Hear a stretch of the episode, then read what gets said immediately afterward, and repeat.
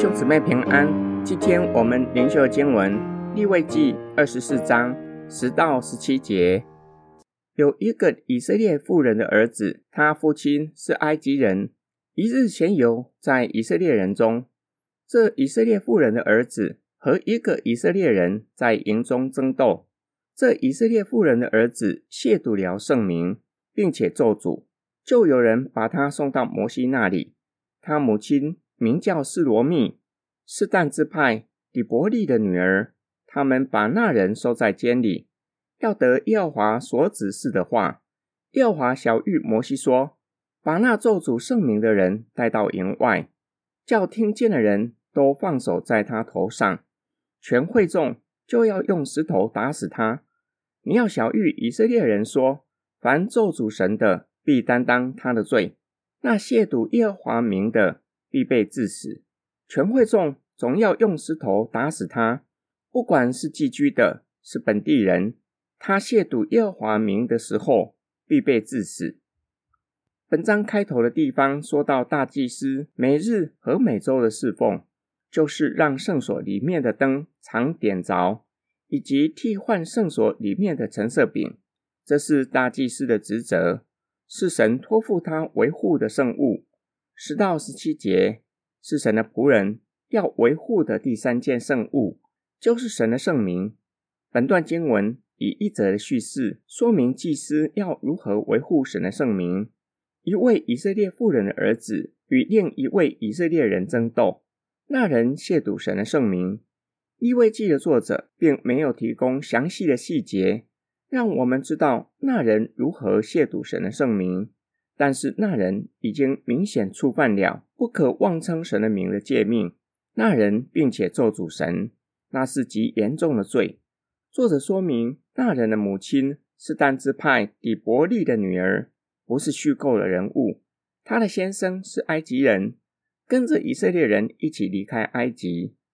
摩西一时之间不知道要如何处置那人，于是把他暂时关在牢里。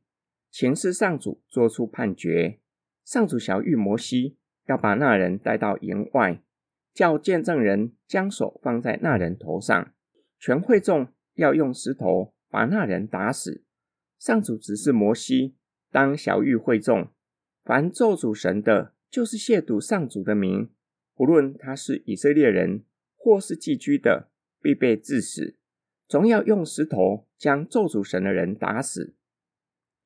今天经文的默想跟祷告，在我还不是基督徒的时候，有人向我传福音，我以亵渎神的圣名的方式拒绝福音，求主赦免我的罪。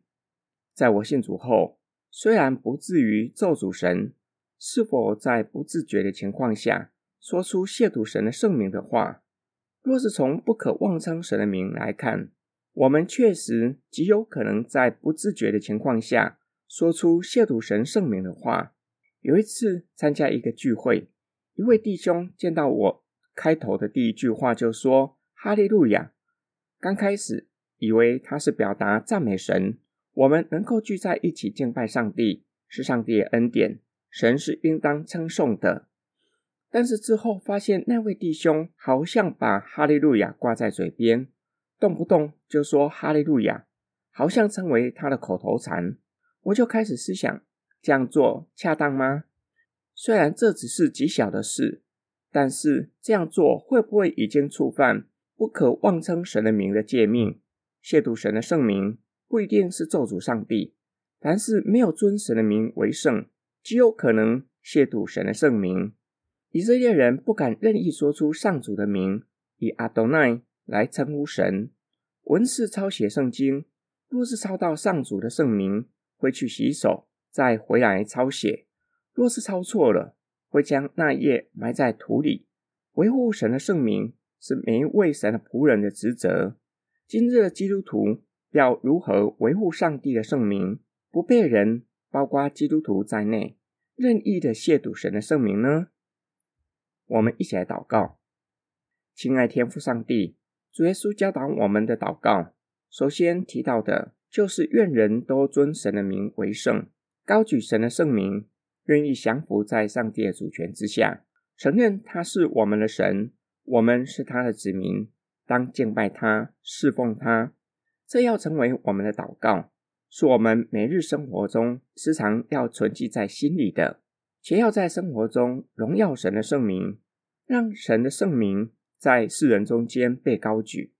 我们奉主耶稣基督的圣名祷告，阿门。之中